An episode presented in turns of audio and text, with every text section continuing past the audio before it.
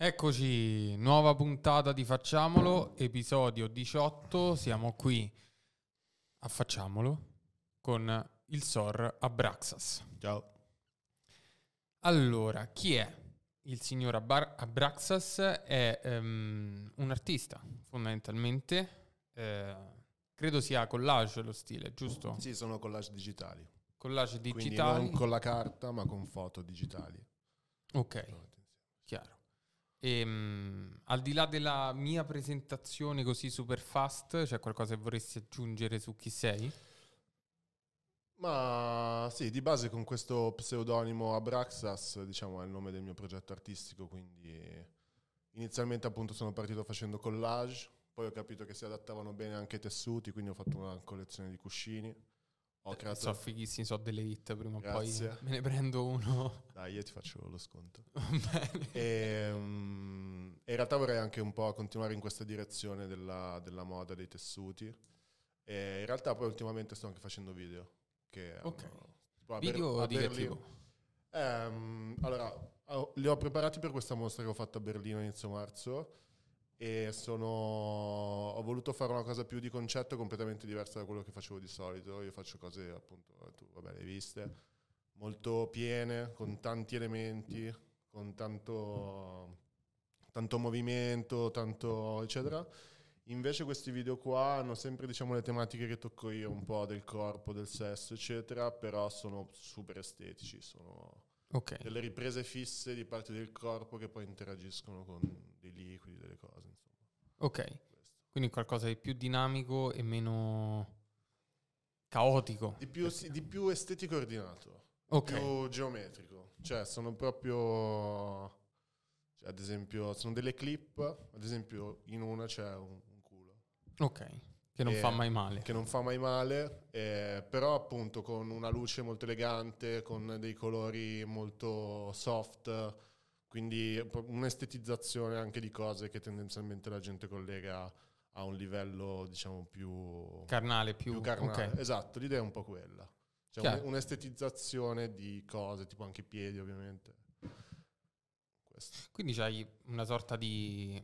Artisticamente in questo momento sai... È un po' dicotomica la cosa. Da una parte sì. C'hai i collage tuoi che io quando, quando li ho visti mi danno... Cioè, mi piace guardarli perché sono, mi danno un vibe particolare che riesco a riconoscere quasi con difficoltà. Mm-hmm. Perché da una parte sono... Cioè, esteticamente, nonostante il, il caos, e credo sia l'intenzione che c'è dietro, hanno anche la loro bellezza, la loro estetica, no? E dall'altra parte c'è un qualcosa di più curato, più... forse esatto. Più lento. Esatto, sì. Lento è la parola giusta, ma infatti ho voluto creare questo contrasto per questa mostra che si chiamava Abraxas Origins.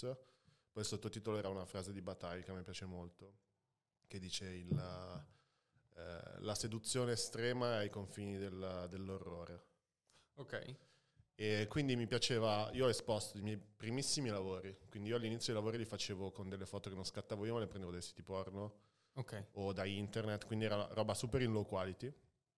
E, um, e anche appunto, diciamo, per riassumere un po' la mia tecnica, io prendo delle, delle foto, dei dettagli di foto, li metto insieme e poi eh, creo, diciamo, questo, questa specie di liquefazione tra le varie parti. All'inizio andavo proprio sull'immagine, la, la spaccavo, la sgranavo di più, cioè si vedevano proprio i pixel, e li ho stampati in P V C due metri per due metri, quindi era una roba molto forte, molto grezza da un certo punto di vista. Ed era appunto i, i primissimi lavori che ho fatto, con questi video invece ultimi super estetici, curati, puliti, in H D. Uh, quindi mi piaceva creare questo contrasto, però uh, facendo venire fuori anche un po' il, il fil rouge che, che li legava. Ok, e, mh, ti va di parlare un pochino del tuo percorso artistico, adesso che hai menzionato un po' quella che è, che è stato il tuo inizio? Quindi sti, sti sì. Sbragoni giganti. Sì, che quello è stato l'inizio di quello che sto facendo adesso. Però in realtà appunto io ho sempre disegnato, barra dipinto, ho fatto teatro per, per un po', ho scritto anche racconti, insomma ho fatto un po' di tutto. Però per la maggior parte della mia vita, diciamo, ho sofferto un po' di depressione e quindi anche le cose che facevo non le facevo tanto uscire, o comunque non ci credevo tanto. E quindi in realtà questo tipo di collage sono le prime cose che ho iniziato un po' a far vedere su Instagram, eccetera. Poi la cosa un po' ha iniziato a piacere, quindi sono andato avanti a farle. Però quindi a un certo punto ti sei ti sei buttato, cioè sì, hai detto ok, questa sì, cosa la faccio uscire. Sì, esatto. E cioè in realtà mi sono iniziato a buttarmi quando avevo praticamente abbandonato qualsiasi speranza di avere un qualche tipo di successo, riconoscimento, di essere compreso dal punto di vista artistico. Quando sono arrivato a quel punto lì, questo mi ha un po' proprio liberato e quindi ho iniziato a fare arte un po' più per me e okay, non per cercare un qualche tipo di rivendicazione che sentivo di avere nei miei confronti per il fatto di... appunto di essere depresso e non aver fatto quello che volevo, eccetera. Quando ho iniziato ad essere più libero così, a divertirmi di più nel fare quello che facevo, ho iniziato a fare cose che mi davano più soddisfazione, mi gasavano di più. Poi la cosa figa è stata che ho scoperto che piacevano anche ad altri. Ok, quindi si è disconfermata la credenza esatto, con cui hai iniziato. Esatto, esatto. Cioè, paradossalmente appunto, non, non cercando di, di fare cose fighe, ma di fare cose che sentivo, eccetera, poi alla fine... a fare cose che mi piacevano. E i primi collage che facevo non erano così, ma sceglievo un colore, tipo boh, rosso, e prendevo tipo oggetti, animali, uh, gente dipinta di quel colore che scopava, e li mettevo tutti assieme. Cioè avevo comunque questa cosa della... dell'unione? Sì, della, dell'intasare la roba. Ok. Poi boh, ci ho riflettuto, ci sono significati forse psicologici... Ah, quelli paura, ci stanno sempre. Sì, però a posteriori, diciamo, non è che ho messo in pratica un qualche tipo di teoria. Cioè, che ci hai visto, se te lo posso chiedere? Che ci ho visto a posteriori? Sì. Ma un po'... Cioè, ho iniziato un po' a ragionare sulle robe che facevo uh, quando, magari, tipo, parlando con la gente, tipo, parlando con te, mi fai delle domande. E quindi, magari domande che non mi sono mai fatto, me le faccio. Oppure vedendo che tante persone vedevano magari la stessa cosa. Allora dicevo, ah, boh, in effetti sì, questa cosa c'è, perché c'è. E sicuramente poi ho guardato anche cose che facevo prima, anche disegni che facevo, eccetera. Ci sono degli elementi in comune, tipo c'è questa roba del cercare di saturare, di, okay, di riempire, di estremizzare, esagerare. E nasce un po' da una cosa che è mia, che è un po' di bulimia in generale in tante robe, un po' la paura del vuoto, un po' la paura della perdita, uh, e quindi ovviamente in quello che faccio viene fuori. Quindi una cosa molto più veloce rispetto a quello al lento di cui parlavamo prima, è molto più pieno. Sì, sì, sì, ci... sì. Saturare, come dicevi prima. Sì, saturare, uh, saturare, riempire. Poi in realtà appunto tutto questo tipo di collage nasceva da un po' delle mie immagini che avevo mentali, di texture, di cose, tipo di muscoli in tensione, però resi astratti, cioè una sintesi astratta di corpi che interagiscono in un combattimento, in un rapporto sessuale, diciamo, l'idea era un po' okay, quella. Poi appunto sempre a posteriori magari rivedo delle, delle influenze di artisti che mi piacciono, tipo Daido Moriyama, cioè ho rifatto delle cose praticamente molto simili a una sua serie di, di fotografie. Lui ad esempio con la fotografia faceva questo, lui faceva magari foto alle calzarete delle tipe, però faceva dei close-up tali che ti sembrava un quadro astratto, cioè di primo acchito non capivi bene di che cosa si trattasse. E il primo livello del mio lavoro è un po' questo, cioè vado a prendere un dettaglio che non si capisce poi che cos'è, anche se rimane a livello subconscio quella tensione, e poi sommato agli altri faccio una composizione. E così c'è inculato pure Instagram, perché tu c'è un collage di fregne... su Instagram che non ti è stato bannato. Attenzione, no. Quello non è un collage di fregne. Ma sei serio? Sono bocche di serpente. Ok. E era stato bannato da Instagram. Mo, mo vengo bannato io dal lavoro dopo no. confuso. No, no, no. no ma un sacco, questa la taglieremo. No, eh. un, sacco, un sacco di gente... Della conf- beh, il giochino era un po' quello. Ok. Nel senso che comunque, se avete mai visto una bocca di un serpente, sembra una figa.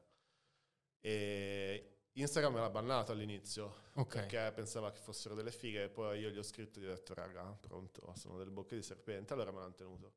A me hanno cancellato la pagina una volta perché mettevo scene esplicite di sesso in piccolissimi dettagli, appunto in questi collage monocromi, e lì me li hanno sgamati e mi hanno cancellato la pagina. Infatti, e dove li tieni adesso? Quelli boh, c'erano nel computer vecchio. Mm. E infatti all'inizio mi chiamavo Abraxas con due S, basta. E poi ho fatto una pagina nuova, ho aggiunto una S giusto per... Ok. Mi chiamo sempre uguale. Perché mi piaceva sta roba di tenere as come culo. Perché Abraxas è un demone. A proposito di culo. Sì. Durante la, la promozione di questo podcast hai sottolineato più volte voler parlare di culi. Eh boh, è un podcast che parla di sesso, quindi... No, no, no, di, dimmi la tua visione del culo. Allora, devo dire, la mia visione del culo è molto influenzata da Bataille, che è un autore che, che mi piace, è uno scrittore, è romanziere, è filosofo, sociologo, tante cose.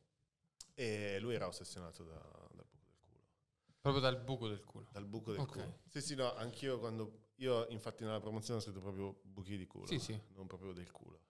Tinto Brass invece era ossessionato dal culo. E, um, e niente, perché um, io mi sono trovato molto nella sua, nella sua visione. Vabbè, lui in generale unisce un po' l'erotismo alla morte, l'alto e il basso, eccetera. E a me dell'aspetto del buco del culo piace questa cosa, che sia un po' un punto dove si incontra il piacere, dove si incontra la merda. Poi un posto nascosto, vulnerabile, il più intimo forse del corpo umano. Sì, concordo, sai. È qualcosa okay. di misterioso, è un buco, è oscuro, sembra una stella, sembra un fiore. Quindi è particolarmente affascinante per me. Poi anche a livello di sensazioni, cioè penso eh, l'ano sì. è, è molto particolare, anche sì. molto vario, no? Il tipo di sì. sensazione che ti può dare. Sì, esatto. Sì, poi io appunto a un certo punto della mia vita ho capito anche un po' meglio come poteva funzionare da un punto di vista proprio di piacere. E ti va di parlarne?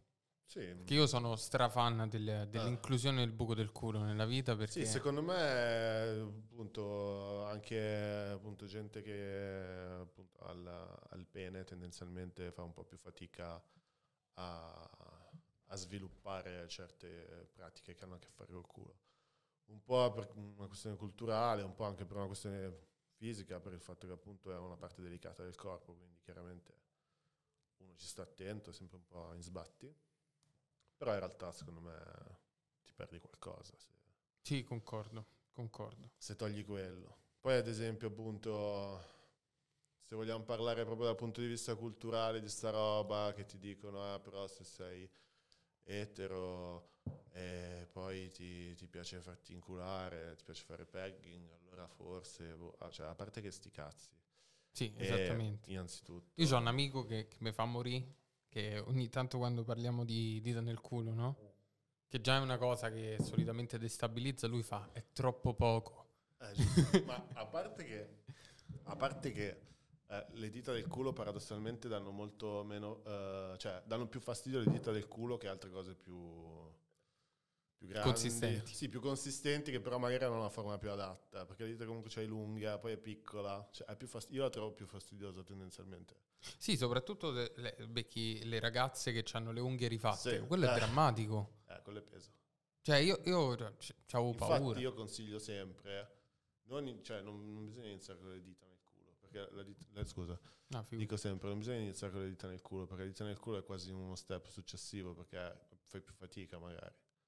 E come proponi uh, di, di iniziare? Allora il punto secondo me è proprio psicologico, è un po' come quando fai il morto, cioè se hai paura di annegare e di affondare, affondi. Mm-hmm. Si capisce la sì, sì. analogia? Morto a galla è un po' così, cioè ti devi rilassare. Infatti ovviamente cioè tendenzialmente va fatto con una persona con cui comunque hai magari fiducia, eccetera, se hai questo tipo di, di problema, no? Perché appunto è una, una, cosa, una cosa delicata, soprattutto per, per i maschietti. Poi appunto, tipo leggevo Mieli, che poi non so se alla fine tu sei riuscito a leggere qualcosa. No, non lo sono riuscito a leggere, ma me lo so segnato. Eh vabbè, lui parla di sta roba. Infatti consiglio a tutti di leggere questo libro che si chiama Elementi di critica omosessuale, dove Mario Mieli, che è questo teorico L G B T genio totale, morto negli anni settanta, parla anche di questa roba, cioè della paura della castrazione, di avere rapporti anali tra uomini. Quasi freudiana come cosa. Sì, beh, lui di base questo libro è la sua tesi di laurea ed è una tesi tutta su Freud. Ok. Quindi allora make sense. Sì, sì, lui parte da Freud, però fa dei grossissimi passi avanti. Infatti il libro è del settantasette, se non sbaglio, e se lo leggi ti sembra di leggere cose super. Beh, ma in quegli anni era successa una cosa bellissima, cioè stava accadendo una cosa bellissima perché c'era in atto più o meno parallelamente a... Eh, calzante con, con quei tempi lì la stessa rivoluzione sessuale che in un certo senso, anzi probabilmente era più sentita ed esplicita da adesso, adesso un po' sì, sta salendo, però sì, è più generazionale. Sì, prima forse era più collegata anche a un certo tipo di, di politica che c'era, sessantotto eccetera, sì, sì, anche se comunque i movimenti, per quel poco che ne so, comunque i movimenti di liberazione sessuale, omosessuale, eccetera, non è che andassero anche troppo d'accordo con movimenti di sinistra, per dire. Lo stesso Mieli o comunque era stato contestato, ostacolato, criticato da ambienti di sinistra, dove comunque ai tempi c'era un sacco di omofobia, eccetera, no? Sì, sì. Infatti eh. su YouTube c'è lui che va davanti all'Alfa Romeo, c'erano gli operai che, che protestavano per non so cosa, a parlare dell'omosessualità, di provare a essere stra uomini, eccetera. Una clip simpatica. E gli sbroccano? Ma no, non gli sbroccano, però lui li provoca molto. Ok, ok. È, come scena è, è simpatica. Però ovviamente loro hanno delle resistenze. Certo. Ehm, a proposito, tornando un attimo al discorso culo, rimanendo sul discorso culo, rim, rim job ti piace? Secondo me è tipo la vita. Sì, top. Cioè, è quella cosa, secondo me, c'è tipo una volta su cinque in cui si scopa solo rimjob. Sì. C'è da cioè, fare una petizione. Sia, sia farlo che riceverlo, che riceverlo insieme ad altre cose. Poi se sei magari in più di due, puoi matcharlo con altre cose e, e spacca. Cioè, sì, cioè, secondo me, appunto, dico che si priva di sta roba perde, perde qualcosa. Sì, è un qualcosa da... Sì, rimjob già è più easy comunque, non è che... È...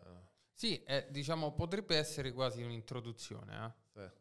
Cioè... Sì, perché capisci che comunque da lì può passare qualcosa di bello, però come dicevo, al di là della questione sensoriale, secondo me è più una questione psicologica, cioè secondo me purtroppo c'è tanta gente che non accetta il fatto di dire uh, mi entra qualcosa nel culo perché altrimenti boh, sono debole, vulnerabile o sono meno virile o qualcosa del genere. Secondo me tanta gente si fa questo tipo di problema. Sì, assolutamente. Cioè, cioè Mike Tyson diceva tutti hanno un piano finché non ti arriva un pugno in faccia, che si potrebbe tradurre come tutti hanno paura delle cose nel culo, intorno al culo, finché non ti fanno rimjob. Ah, probabile. Eh, secondo me quella è un po' la, la roba, il ponte. Ehm, lato, prima hai parlato, no, di anche più di una persona. Posso tenerlo in mano? Sì, sì, fai come vuoi. Ehm, dovrebbe essere ok. Bello, mi piace. Nessuno ah, ha mai ah. assunto questa postazione in Facciamolo. Eh, eh. Figa, è scomodo. ehm, che rapporto c'hai col ses- con la sessualità atipica? Io so sempre, qua- da quando ho iniziato a-, a seguire su Instagram, ti ho sempre avuto molta curiosità perché ti vedo che magari stai eh, in feste kinky, stai in mezzo a roba berlinese e cose così. Raccontaci un po'. Sulla questione della sessualità atipica, mattacchiona, ma io ho un certo tipo di, diciamo, di tendenze, perversioni, eccetera, ce le ho da quando sono piccolo. Anzi, quando ero piccolo ero molto più pervertito di adesso. Come dice sempre Mario Mieli, citando penso Freud, i bambini sono perversi e polimorfi. Sì. E quindi paradossalmente quando ero piccolo avevo molto più kinky di quelli che ho adesso, che alcuni poi sono andati scemando. Sono rimasti alcuni e basta.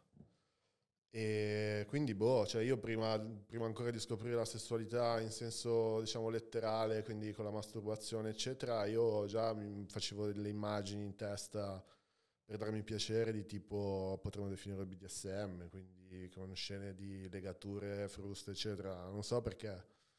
Cioè non so da dove sono arrivate quelle immagini, se le ho prese da fuori o se sono delle cose che mi sono creato io da dentro per questioni mie. Però di fatto è andata così. E quindi poi, vabbè, appunto, come ti dicevo, io ho avuto un periodo della vita che sono stato molto depresso e quindi anche tutta una certa parte di me era molto repressa. Cioè c'era, era presente, spingeva per uscire, ma non l'ho mai espressa. Quindi poi in realtà quando mi sono deciso a farlo uscire tutto è successo in maniera abbastanza naturale. Ok, e come si esprime attualmente? Se ti va, sempre se ti va di parlarne. Eh. Sì, no, nel senso non c'è un, uh, un modo preciso, va un po' a periodi. Ovviamente nel periodo iniziale in cui ho iniziato a sperimentare certe cose ero molto curioso di provare un po' tutto, quindi eh, boh, appunto c'è stato il periodo che ho scoperto magari più il culo, altri in cui ho, ho, avevo la fissa di fare più, più piercing, altri dove mi piaceva più, che cazzo ne so, il dolore, un certo tipo di roleplay, eccetera. Più o meno da quanto tempo hai iniziato a sperimentare? Boh, non lo so. Penso meno di dieci anni. Chiaro. E attualmente come, come te la vivi? Cioè, come riesci ad esprimere la tua sessualità? E dove fai anche molto clubbing? Sì. Ma vabbè, io ho una partner con cui convivo felicemente, quindi ho, ho rapporti con lei ovviamente. E poi anche con uh, partner vari ed eventuali, uno alla volta, più alla volta. Spesso anche con la mia partner. Condividete? Sì, sì, capita, capita spesso. E quindi come me la vivo? Me la vivo come capita, diciamo. Improvvisi un po'? Sì, sì, non è che... Appunto. No, mi sembra una cosa molto, anche molto sì, in linea con quello che se, dovrebbe essere. Sì, sì. Non è che ho particolarmente... Cioè, appunto, poi mi piace farlo in più di per, più persone. Un po' perché oggettivamente è gradevole avere, cioè, proprio dal punto di vista sensoriale.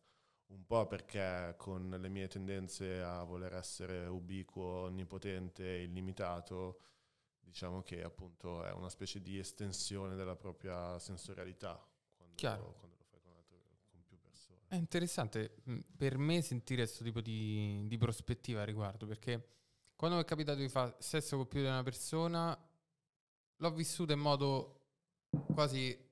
Mh, come se avesse deluso le mie aspettative. Cioè, mi è capitato di fare dei, dei trisom, eh? Niente di...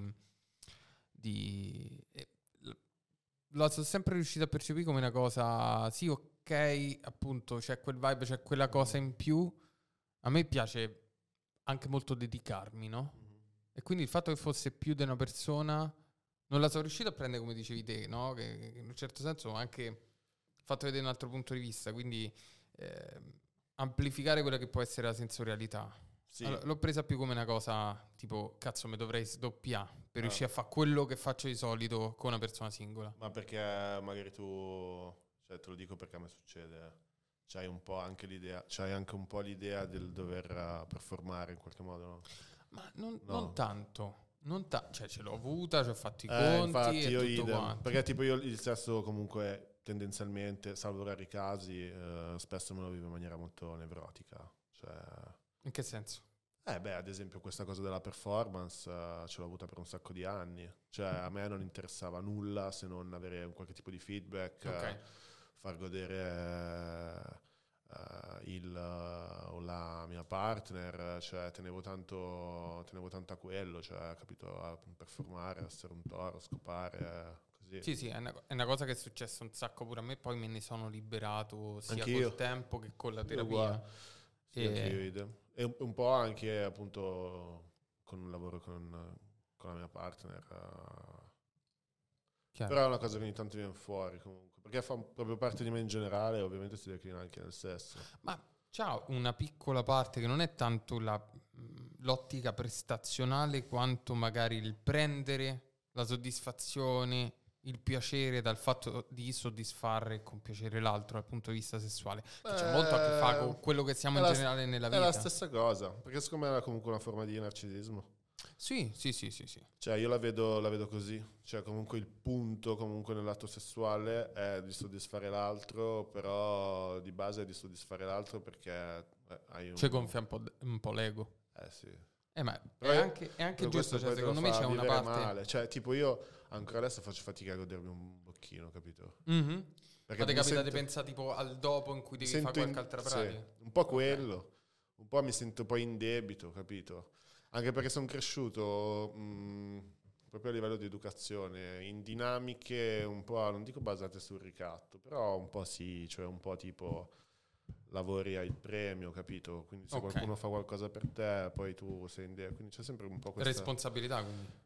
Sì, cioè c'è sempre sta roba, come se tu arrivi e boh, mi riempi di regali, capito? Cioè mi sento magari anche in imbarazzo, voglio rispondere, capito? Però non, non tanto per una questione figa di, dire, di gratitudine, non so come dire, è più, più nevrotica la cosa. Ok, ok. Quindi sta cosa, vabbè, ovviamente sono cose su cui ho lavorato, ho fatto terapia, ho fatto un macello di cose.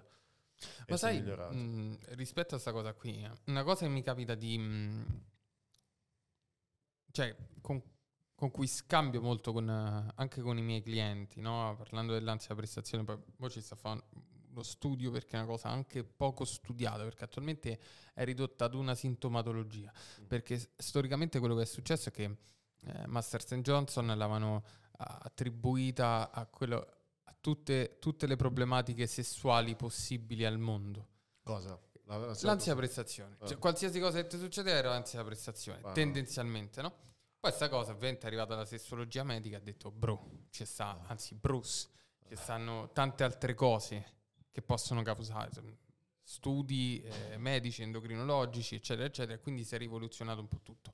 Il problema è che adesso l'ansia prestazione è considerata meramente un sintomo e non può essere una patologia a sé stante, e ci stanno pochi criteri diagnostici, ci stanno, c'è una considerazione molto marginale. Però io so, mh, cioè io credo molto nel fatto che andrebbe riconcettualizzata in modo moderato e vista come una cosa che è presente e soprattutto sta crescendo come cosa, perché non voglio fare una distinzione del genere, però soprattutto l'uomo tende, per una questione di immaginario, per quello che ti viene raccontato, per quello che vedi nella pornografia, a dover essere proprio immerso nella prestazione, certo, a vedere il sesso proprio come, com, come dicevamo prima, no? Come un qualcosa di, in cui bisogna essere dediti all'altro, in cui l'unica forma di soddisfazione nostra è la soddisfazione dell'altro.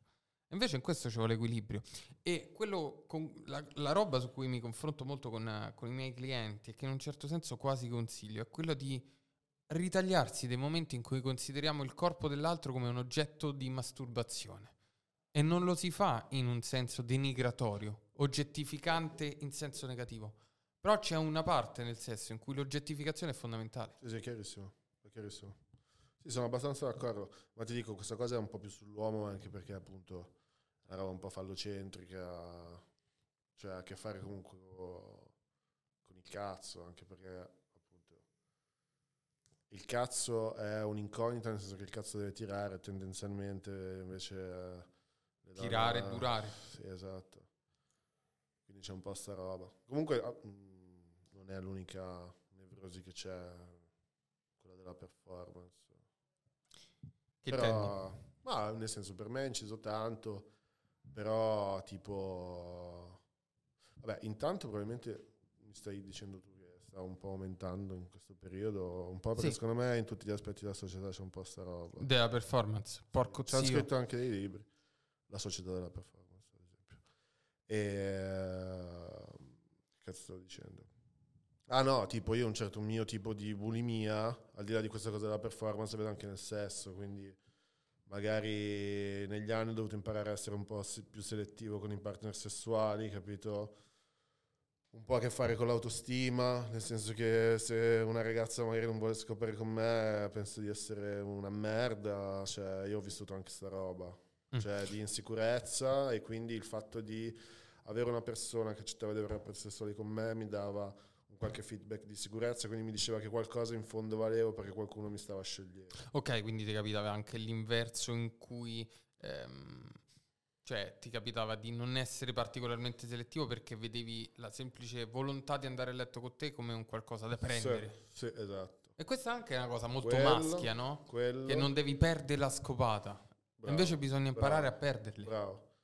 Sì, che son, sì, sono due cose collegate. Cioè, un po' uh, mi, mi serviva per affermare un qualche tipo di valore che io non sentivo di avere. Però se qualcuno mi sceglieva, allora io ce l'avevo. Cioè, se l'altro mi riconosceva un valore, io ce l'avevo. Già questa è una cazzata. E poi la questione di perdere le cose, che appunto questa non è una cosa che solo nel sesso, ma eh, in generale, soprattutto adesso, dopo aver vissuto appunto dieci anni di depressione in cui mi sono negato tantissime esperienze, anche perché diciamo che il grosso del mio periodo di depressione è stato quello dei vent'anni, che è quello dove adesso ce n'hai? Ce n'ho trentacinque. Ok. In cui fai più cose, in cui fai più esperienze, in cui hai più energia, eccetera. Io adesso alla mia bulimia, alla mia continua, diciamo, alla mia fame, ho aggiunto anche il fatto che non voglio perdere nulla di quello che fa, di, di quello che la vita mi, mi dà, no? E quindi da un certo punto di vista mi si è acuita anche quella roba lì. Poi appunto facendo terapia e un lavoro su me stesso, su tutti questi aspetti di cui stiamo parlando, sono molto migliorato, quindi sono contento di questo. Però mi rendo conto che sono aspetti che un po' fanno parte di me, quindi un po' me li tengo. Chiaro, eh vabbè, eh, vabbè. C'è chi dice i vecchi schemi tornano sempre, no? Eh, come un po' la, la prestazionalità. Ho anche smesso di piangere addosso ai miei limiti e vaffanculo. Cioè, no, cioè, quelli vanno accettati. C'ho dei limiti, c'ho dei pregi, c'ho dei difetti e sti cazzi. Io ultimamente sto sperimentando un sacco quella che è l'accettazione, no? Eh, l'accettazione e la critica delle cose, no? Fa, fa molto riferimento a quella che è la, la mindfulness che ho ricominciato a praticare perché... Vivo, so, vivo un periodo un po', un eh, po intenso. Eppure l'ho fatta. Ed è una cosa che mi ha aiutato tantissimo quando ho avuto anni in cui ero stradestabilizzato da quella che era l'inizio della mia ciclotimia, degli, episo- degli episodi depressivi, della, della distimia. È una cosa che mi ha... Ah, bravo, pure io c'ho la distimia. Ok, ok. Quello di base. Poi con episodi di depressione maggiore, però di base quello. Ok. Chiaro, eh, allora siamo bros. Beh, tipo la mindfulness, tipo una cosa in cui mi ha aiutato un botto è tipo distinguere me dai miei pensieri. Perché sì. Prima per me era un, un'identità. Quindi anche certi tipi di pensieri paranoici, intrusivi, eccetera, erano, sono io, no? Cioè, è quello che penso, è la, la vita che è una merda, sono io che ho questi pensieri. Invece ho capito, a, ho imparato a, un po' a... Che i pensieri sono pensieri. Pensieri sono pensieri, sono io, li ho un po' oggettivati, guardati, giudicati, capiti... ordinati. La mindfulness mi ha aiutato un botto in questo. Poi mi sono strippato con lo zen a un certo punto. Ok. Che è, vabbè, è sempre meditazione, però un po' diverso. Sì, sì. No, ma mh, il fatto di riuscire anche a fare una distinzione... Cioè, spesso nelle pratiche di mindfulness quello che succede è che ti viene, cioè, ti viene indicato di accettarti come entità esistente. E non entità pensante. Sta cosa è un botto significativa, no? Sì. E l'accettazione... Poi anche il pensiero intrusivo, l'accettazione, il vederlo semplicemente come pensiero e dire ok, vai, eh, ci sei. Perché la tua coscienza si stacca, cioè fa un passo... Sì. È come se fa un passo indietro e lo vede, no? Prima ce l'ha davanti agli occhi, fa un passo indietro e lo vede e dice ok, questo è un pensiero intrusivo. Sì, sì. Lo, lo, mh, ce l'ha davanti agli occhi e lo considera, lo guarda, lo considera, sì. E non lo accetta e lo contrasta. E invece sì, il punto lo, è proprio... lo, io dico lo giudica, nel senso sì. Che gli dà un nome, no? gli, dà, gli dà un senso, ma non sei tu, cioè non, non, sei, non ti identifichi con quello. Per me, per me è, stato, è stato così. Poi sul fatto dell'accettazione è tipo una roba figa che ho scoperto, perché tipo io appunto mentre ero depresso così a un certo punto ero proprio in un periodo di totale aridità intellettuale, di riduzionismo intellettuale, quindi non avevo nessun tipo di credo dal punto di vista proprio metafisico, no? E questo ovviamente non mi faceva stare bene perché ammazza quella che è la tensione dell'uomo verso altro. Mm-hmm. E poi a un certo punto ho incontrato Jung, cioè non di persona però. Sarebbe eh, stato un po' strano. Esatto. E in realtà lì poi mi ha fatto un po' breccia, non so perché, ho iniziato a studiare eccetera eccetera e sono arrivato anche a robe tipo di alchimia eh? E su questa cosa dell'accettazione una roba molto figa è la fase dell'anigredo, della, dell'alchimia, che è proprio il fatto di, di guardarsi, cioè guardare il proprio stato, anche con la propria merda, passare dentro quella merda lì, passare dentro quell'oscurità lì, che tu in quel momento guardi come oscurità e guardi come merda, e poi la cosa figa è che ci passi dentro e scopri che quella era la strada per appunto andare avanti, eccetera. Ed è accettare i propri limiti, perché all'inizio tu non, non, non ti guardi, non ti, ti accetti, nascondi le tue robe sotto il tappeto e tutto, e invece l'anigredo è dire guarda quanta merda che c'è, sono questa merda, accetto questa merda, e quello è l'unico punto di partenza che ci può essere per qualsiasi crescita. Cioè io l'esperienza che ho fatto è stata questa. Mi trovi d'accordo, mi trovi d'accordo. Io ho preso altre vie per arrivare a conclusioni del genere, no? Cioè anche io dal punto di vista esistenziale, una cosa in cui c'è cioè una cosa che mi aiuta tantissimo a percepire la grandezza che c'è al di là di me come individuo, de, città, regione, sempre più a crescere fino ad arrivare ai buchi neri supermassicci, ah. che dici ma io che cazzo conto, ah, capito? Sì. Cioè, proprio un discorso di, di riduzione. Ah, sì, certo. Guard- guardarmi dall'esterno, ma da un esterno grandissimo, e dire me sto a fa', cioè alla sì. fine della fiera quello che conto è quello che è, e tra settanta anni che cazzo c'è sta qua? Sì, sì, ti alleggerisce. Sì, sì, sì, è un discorso di leggerezza e anche di comprensione della prospettiva molto più grande. Sì. E, e, e non m'angoscia, ma mi libera. Cioè, io mi guardo le foto dei buchi neri e dico che figata, meno male. Sì. No, sai che coglioni, che capito, mori, sì. devi andare in paradiso, devi andare all'inferno, cioè, che palle. Eh, no, perché noi siamo anche un po' vittime di un certo tipo di clima culturale generale. Ma siamo tutti cristiani, no? Cristiani, occidentali, quindi antropocentrici e tutto. Invece, ad esempio, Bataille dice che l'uomo si è stancato di fare la testa all'universo. Sì, ma speriamo. Mi auguro sia una cosa... Secondo me, cioè, è evidente. Poi io, appunto, boh, mi sono strippato anche a studiare tipo l'evoluzione, queste cose. Mm. Sì, pure a me piace come prospettiva. Ah. È, è uno dei tanti punti, punti di vista da, da poter abbracciare per, cioè, per tutta, comprendere le cose. È tutto a caso, di base. È tutto molto bello, ma casuale. Sì. E... Oggi proprio mi rileggevo un libro che si chiama Infedeltà di Josephs, e c'ha tutta un'introduzione, cioè i primi capitoli sono molto di um, psicologia evoluzionista sul tradimento. Ah. Il tradimento è uno di quei topic che tu dici, cazzo, è molto morale, molto dicotomico, stronzo ah. e persona vittima, ah. no? Quando ti spiega che è una cosa semplicemente che c'ha il polo della quantità contro la qualità, sì. rispetto alla scelta di quello che possono essere i partner, e poi c'è il discorso di costi-benefici, eh, certo. che è una cosa molto molto eh, legata a quella che è l'evoluzione, no? Sì. Se pensi, no, al fatto che eh, l'uomo tendenzialmente è un fecondatore, mentre la donna è sì. selezionatrice, al netto del fatto che so cose indicative, sì. eh, non vogliamo sovraestendere, per carità di Dio. Però cioè, la, la prospettiva evoluzionista ti ricorda innanzitutto le cose che Genesi c'hanno, quindi ti alleggeriscono. Esatto. E poi ti dicono, guarda che stronzo, cioè abbassa il livello, perché comunque c'hai quel tipo c'è di eredità, no. e esatto, c'è ancora, c'è, no. certo. c'è ancora dopo eh, centinaia e migliaia di anni. Sì. E te la, e se la dovevi maccollare. Esatto. Sì, sì, sì. Cambiamo topic. Come si entra al Berghain? Fai la coda e... Senza telefono, vestito di nero e in silenzio? Ah, il telefono lo porti. Ok. Ti met- non devi vestirti per forza di nero. Cioè, boh, io tendenzialmente mi vesto abbastanza di nero, però anche no. E fai la coda, arrivi lì davanti e tipo ti decidi di entrare. Il telefono te lo porti, ti mettono i bollini. Ok. Ovviamente dentro non puoi fare le foto, però... Ed è così difficile? No. No, non è difficile. Quindi è un po' un falso mito. Capita, cioè ti dico, la selezione non si capisce tanto in base a cosa la fanno, un po' secondo me è così, un po' a cazzo. Un po' a cazzo. Cioè io ho visto gente rimbalzata perché oggettivamente non era nel mood, cioè non era proprio nel mood, cioè né come outfit né come mood, poi ovviamente se arrivi perché magari sei ubriaco o vedono che sei fatto, o vedono che sei uno che magari rompe il cazzo, chiaramente non ti fanno entrare, o se ti vedono che sei proprio un turista così smarrito non ti fanno entrare. Però cioè non è così es- cioè non è così super esclusivo, cioè a parte che ci stanno migliaia di persone dentro. Sì, poi ci stanno un botto di turni, io sono curiosissimo. Eh, beh, fighissimo. Poi ho avuto la fortuna di starci a Capodanno, che hanno aperto tutte le sale, ed era veramente figo perché appunto boh, cioè normalmente durante l'anno magari ci ha aperto il panorama bar di sopra e la, il main stage.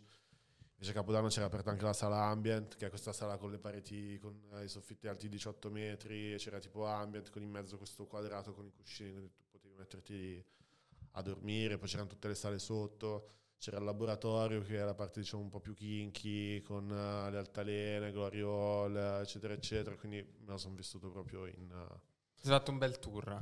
Sì, in totalità. Sì, chiaro. Poi appunto poi c'è il fatto che lì non è che chiudono alle cinque. Vabbè, aperti, va avanti, è oltranza. Sono aperti i giorni, quindi cioè, sei sereno anche da quel punto di vista.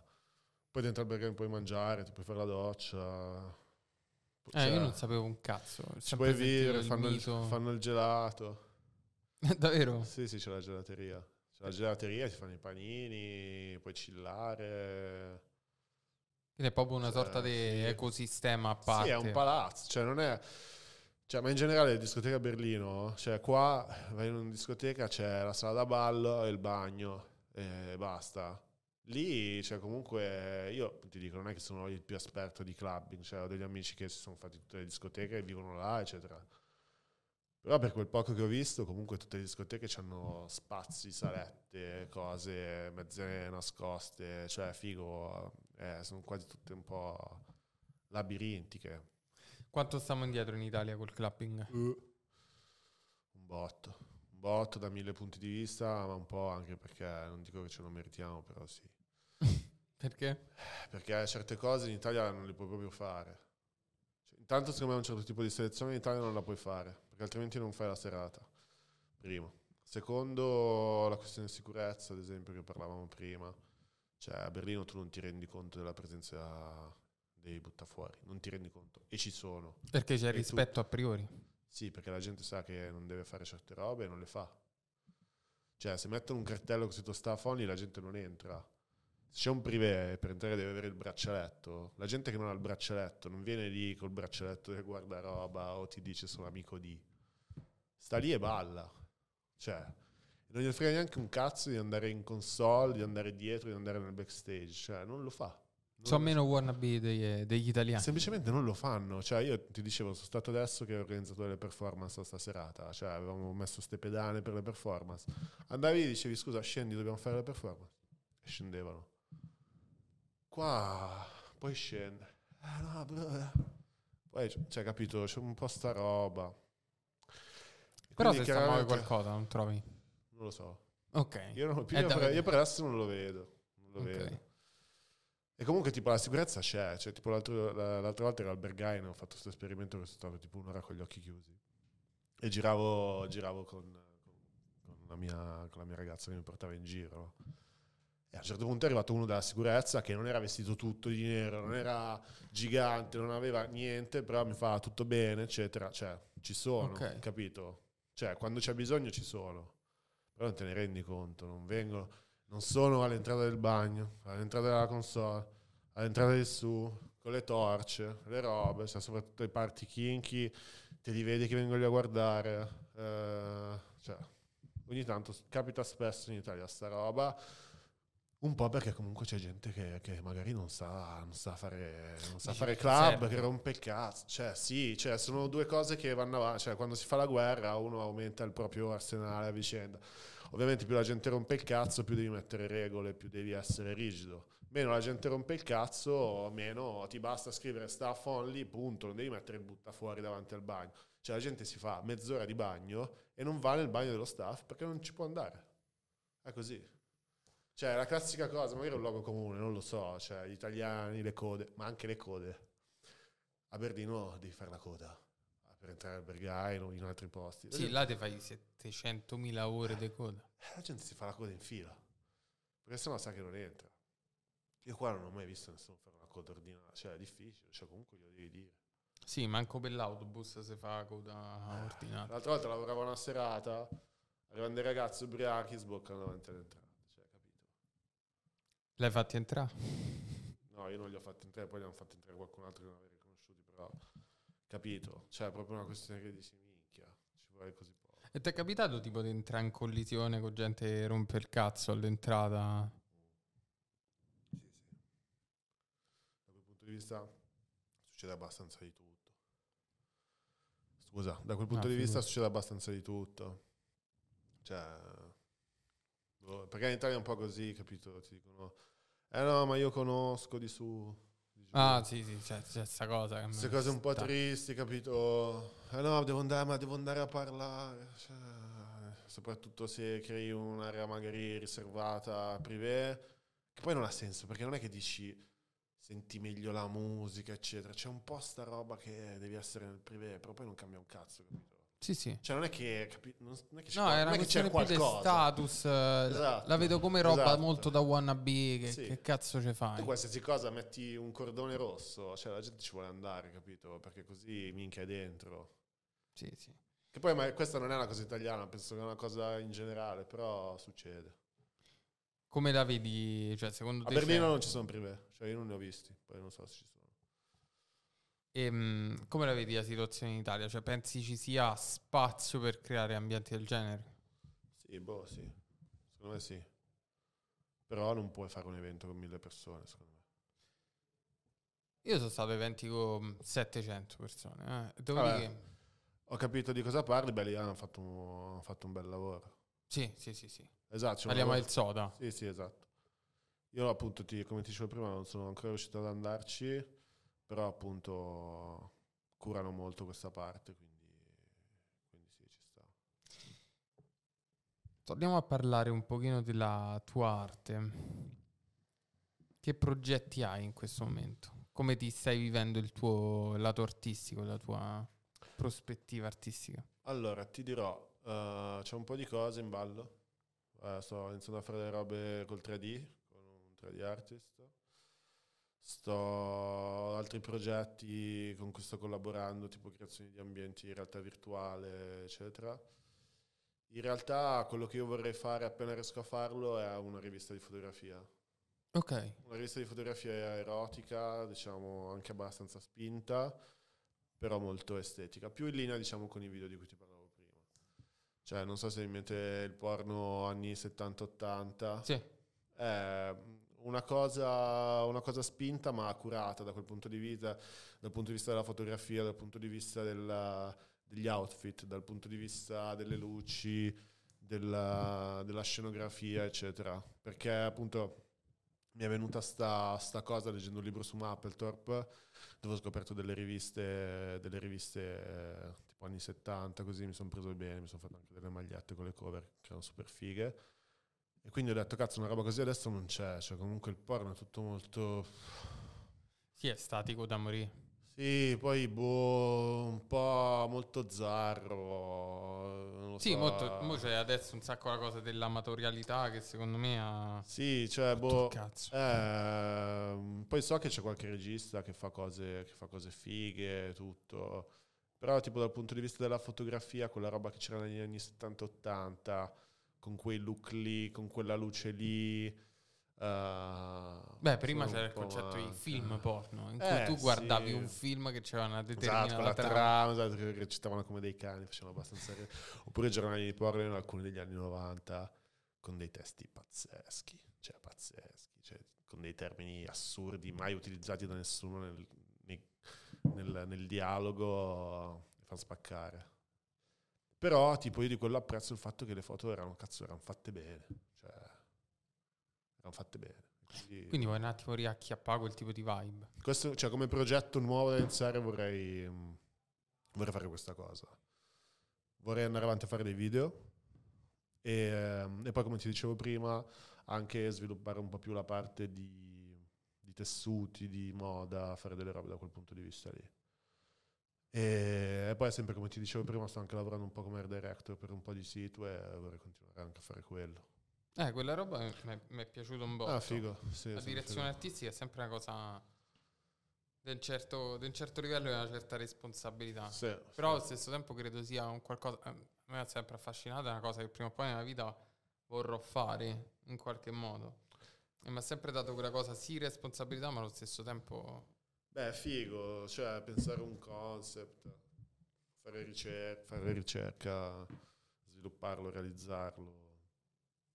È bello, figo. Da, da soddisfazione anche perché ti dà occasione di lavorare magari su tanti media, cioè di lavorare a trecentosessanta gradi, non è che lavori solo su, su una cosa, no? Allora, è arrivato il momento... Eh. La parte brutta di Facciamolo. Io faccio la rubrica su, su Instagram che si chiama Esperienze bruttine, in cui chiedo un'esperienza imbarazzante a letto. Ah, ok, beh, c'è un botto. Vai, spara. Vabbè, non è che, non è che è imbarazzante. Ho visto impanicatissimo, dici, oddio. No, ho detto mica, che cazzo è? No, beh, te ne racconto una... Una, vabbè, non imbarazzante, però fa abbastanza ridere. Vai. Vabbè, ero uscito con sta tipa, mi piaceva un bot, eh, e niente, eh, insomma, ero abbastanza vent'anni, così. Sono stati un po' in macchina a chiacchierare, tanto ci siamo bevuti tipo due, tre bottiglie di vino, quindi tutti sbronzi, così. Poi andiamo su da lei, eh, continuiamo a bere, eccetera. Poi lei inizia tipo a farmi massaggi con l'olio, con tutta la, la musica, tipo tantrica, eccetera. Si mezzo spoglia, mi passa le tette addosso, iniziamo a strusciarci, eccetera. E... E un cazzo, poi a un certo punto gli inizia a leccare, soltanto che ero super arrapato, super arrapato e ubriaco, e quindi niente, mentre gliela lecco mi sborro addosso praticamente. Quindi ha fatto, eh, guarda, io ho dato tutto quello che potevo, esatto, dare, sono esatto, finito qui. Esatto, e al che un po' da stronzo, cioè anzi senza un po' da stronzo, Uh, niente, appunto, no, ma non gliel'ho detto, però mi sono preso male, perché ho detto cazzo mica, ma... Cioè, in realtà da stronzo fino a un certo punto, perché comunque avrei fatto una figura di merda. E niente, ho fatto finta tipo di prendermi male a caso e me ne sono andato. Okay. E lei ovviamente poi si è presa male perché ho detto che cazzo è successo, però io non gli ho detto, mi sono sborrato nei pantaloni. Che poi normalizziamo questa, una... questa cosa, può accadere. Può normalizziamola, accadere. Però ai tempi non era normalizzata, diciamo. Sì, sì. Quindi, quindi, quindi niente, questa è una. Ok. Un tuo kink? Del periodo, cioè del periodo attuale? Sì. Ma adesso sono molto su, boh, cioè, sui buchi del culo. Ok, quindi... Eh. Però diciamo c'ho un po' i piedi fisso, un po' B D S M fisso. Ho avuto un periodo super di pissing, adesso okay, meno.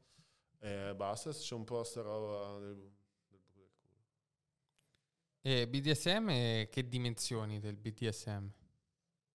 Oh, varie. Varie. Non se famo manca niente. No, boh, no, c'è gente che fa cose molto estreme che io non ho mai fatto e boh, mi incuriosiscono, magari le farò. Uh, boh, a me piace in generale un po' il roleplay, sai, dominazione sotto pressione, queste cose qua. E da che parte stai? Ma entrambe. Switch. Sì, sì, dipende okay, dalla persona. Chiaro. Allora, domandine infamine. Hai mai mandato un nudino alla persona sbagliata? Tipo che stai a mandare un nudino e hai sbagliato chat? No. Ok. Vai. Sempre per uno sniper precisissimo sulla chat giusta. Ah no, come, come fai? No, non mi è mai successo. Come fai? non, è, non è così scontato, po- no. Può accadere. E, um, hai mai sentito parenti stretti farlo? Sì. Ok, come te la sei vissuta? Normale. Ok, hai detto it is what it is. Sì. Ok. Cioè, parenti stretti miei. Dimenticato il nome di qualcuno portato a casa? Dimenticato il nome di qualcuno portato a casa? No, portato a casa... Portato a casa no. In macchina? In generale io mi dimentico i nomi di tutti. Ok, perfetto. Perfetto. Quindi ovunque, indipendentemente sì, dal luogo. Mi succede un botto di volte, un botto di volte. Ma non solo i nomi, cioè io ultimamente mi dimentico proprio le persone. Ma non per altro. Il cioè, viso pure. Magari mi ricordo che ci siamo visti, però magari ci conosciamo in serata, capito? Cioè poi chi cazzo si ricorda? Ma no, poi mi viene in mente, dico, ah cazzo, bella, ma tendenzialmente c'è un po' c'è un po' questo problema. Infatti ormai adesso faccio finta di conoscere chiunque. Cioè se arriva una persona che io non conosco e mi saluta in mezzo alla strada, ci chiacchiero. Ok, ricominci la conversazione. Sì. Ok. Dato il numero, di, il numero sbagliato di proposito? Il numero sbagliato? Sì, il numero di telefono. Ah, che qualcuno mi chiede il numero e glielo do sbagliato? No. Okay. Perché dovrei? Eh, sei in cucciolo, cazzo. Perché dovrei? Vabbè, magari ti è stato il cazzo, dici no, non, non voglio. Ma no, al massimo lo rispondo dopo. Ok, o, perfetto. Quindi non sei dopo, tipo dal numero sbagliato, ma da ghosting. Sì, più okay, da ghosting. Okay. Sì. Poi sono più io magari che... Cioè, capita di più a me a chiedere che cazzo mi chiede il nome. Ehm, fatto nel bagno della discoteca, però questa cioè, sì. Anzi dai, vari, facciamo una variazione. Posto in una discoteca più strano in cui l'hai fatto? Nessuno. Strano nessuno. Ok, è strano nella vita? Definisci strano. Questa fa una domanda complicata. Cazzo ne so, strano, boh, non lo Atipico, so. Atipico, dai, mettiamola così. E dici, forse ce l'ha solo il dieci per cento della popolazione. Atipico. Fammi pensare. Ha chiesto aiuto da casa.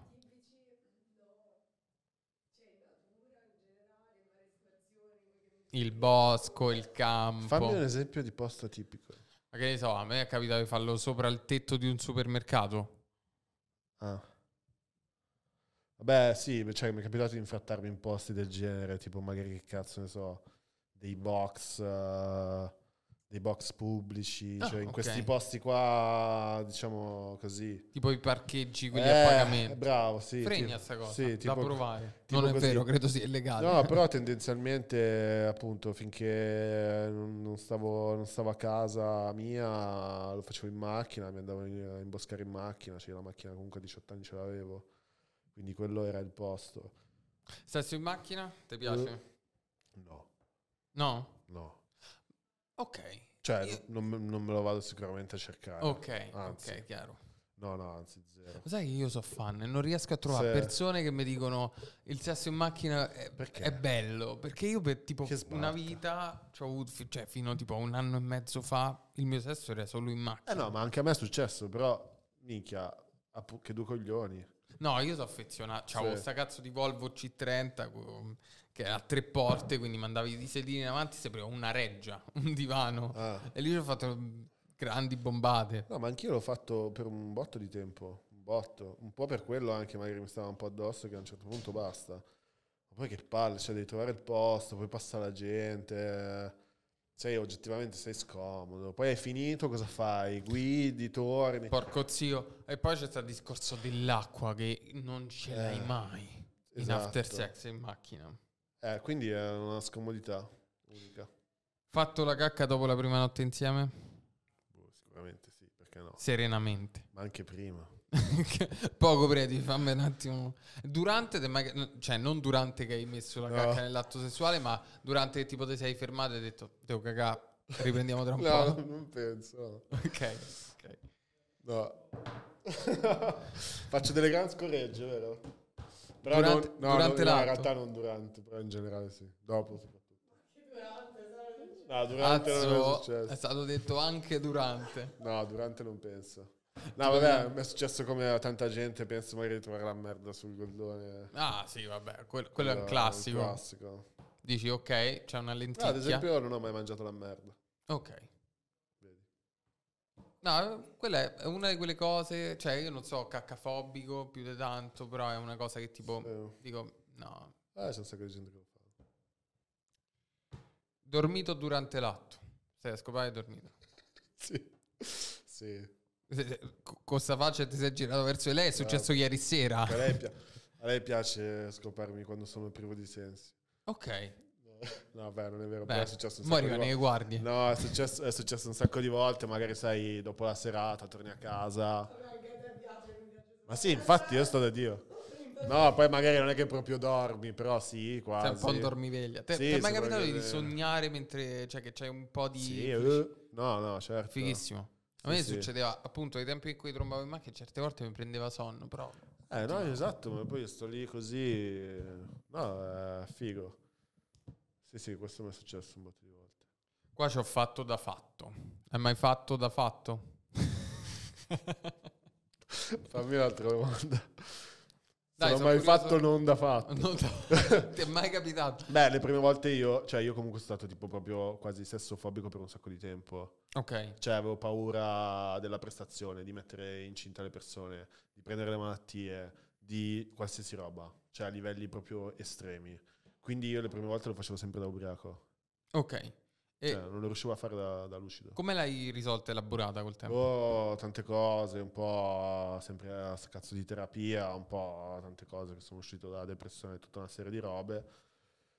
Però all'inizio era così, cioè era proprio una roba che facevo fatica, quindi... Chiaro. E senti, ti va di lasciare un messaggio sulle relazioni, sul, sul sesso, su quello che vuoi?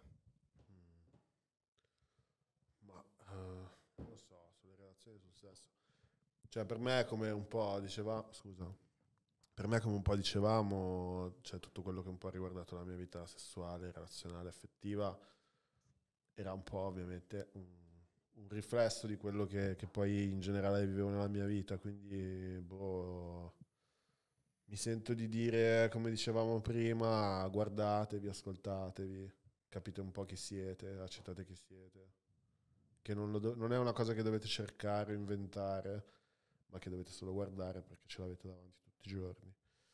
E poi da lì nasce tutto. Questo è il mio osservarsi, quindi. Messaggio, sì. Mi è piaciuto questo. Osservarsi. Sì. Una volta me lo disse il mio terapeuta, mi ha sfonnato il cervello. Ti chiese aiuto per un momento particolare in cui avevo un sacco di cazzi irrazionali che mi, ah. mi destabilizzavano. E lui mi disse, osservati. Che poi è la massima... Che poi sono frasi che appunto... Oh, sono banali, magari. Eh, il cazzo, realtà... sono banali. No, cioè, sono banali da dire, nel senso che comunque li senti, cioè, anche, cioè, capito, gli stati, gli status di Facebook, la gente di cinquanta anni. Però capire cosa significa e farlo è un altro discorso. Assolutamente. Questa cosa del guardarsi è un po' anche la, la massima di, di Nietzsche, diventa chi sei. Cioè, diventa mm-hmm. chi sei vuol dire che sei, sei. Cioè, fa ridere perché diventa una cosa del futuro, chi sei è una cosa del presente, quindi lo devi guardare.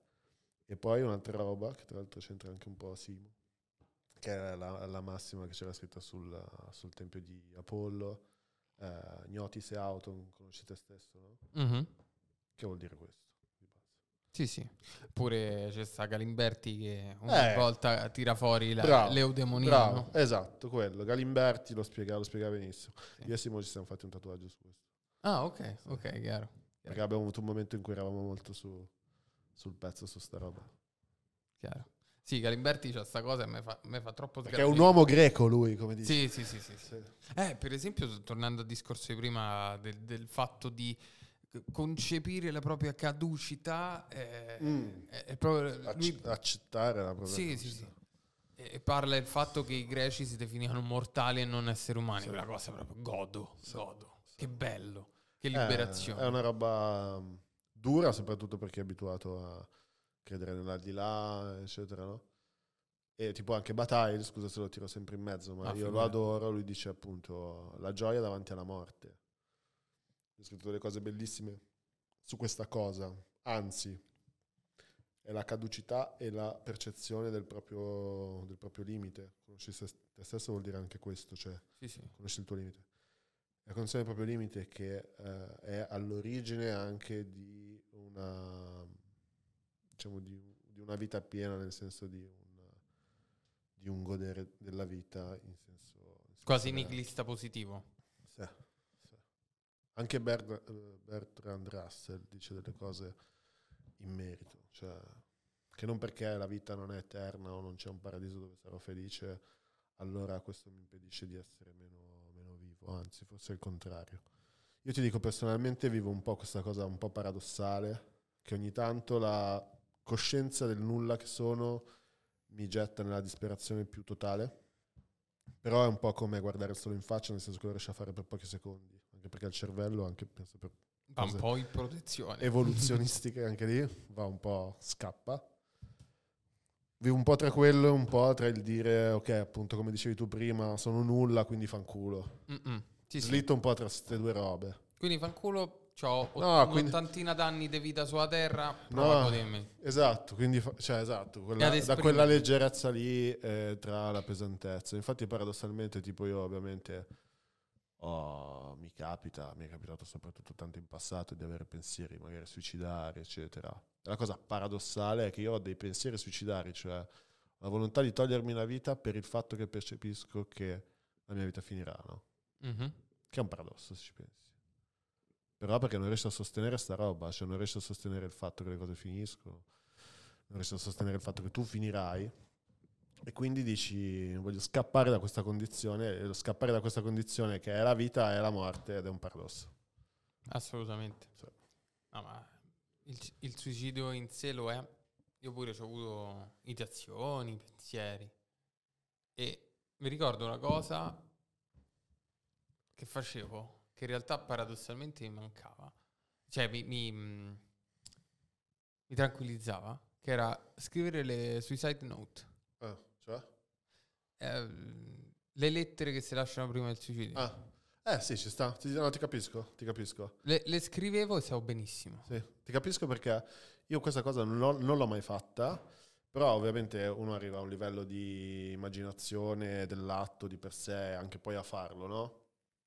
Eh, e quindi nel momento in cui quella cosa si realizzava da un certo punto di vista, o comunque diventava effettivamente presente, allora interveniva forse quell'altra cosa che dicevamo prima, cioè quella, quella leggerezza di dire fanculo. It is what it is. Sì. Beh, tipo Choran diceva: senza l'idea del suicidio non ce l'avrei mai fatta vivere. Che ricalcava un po' questo paradosso. Cioè, sì, senza sì. l'idea di dire mal che vada, m'ammazzo, non ce l'ha, cioè, capito? Sì, sì, eh, assolutamente. Beh, infatti lui spaccava. Lui ho smesso di leggerlo perché era tipo troppo... Te sfonnava? No, era troppo... Una... Eravamo troppo in linea, quindi non nel senso... Dicevo bella. Però bro. Non... Bella bro, però non... Cioè, ok, ho capito. Ecco, sì, sono d'accordo, quindi basta. Ok, ti ringrazio tantissimo di essere stato qui. Grazie a Facciamolo. E seguite Abraxas, spizzatevi la sua arte perché merita un sacco. Grazie. Ciao.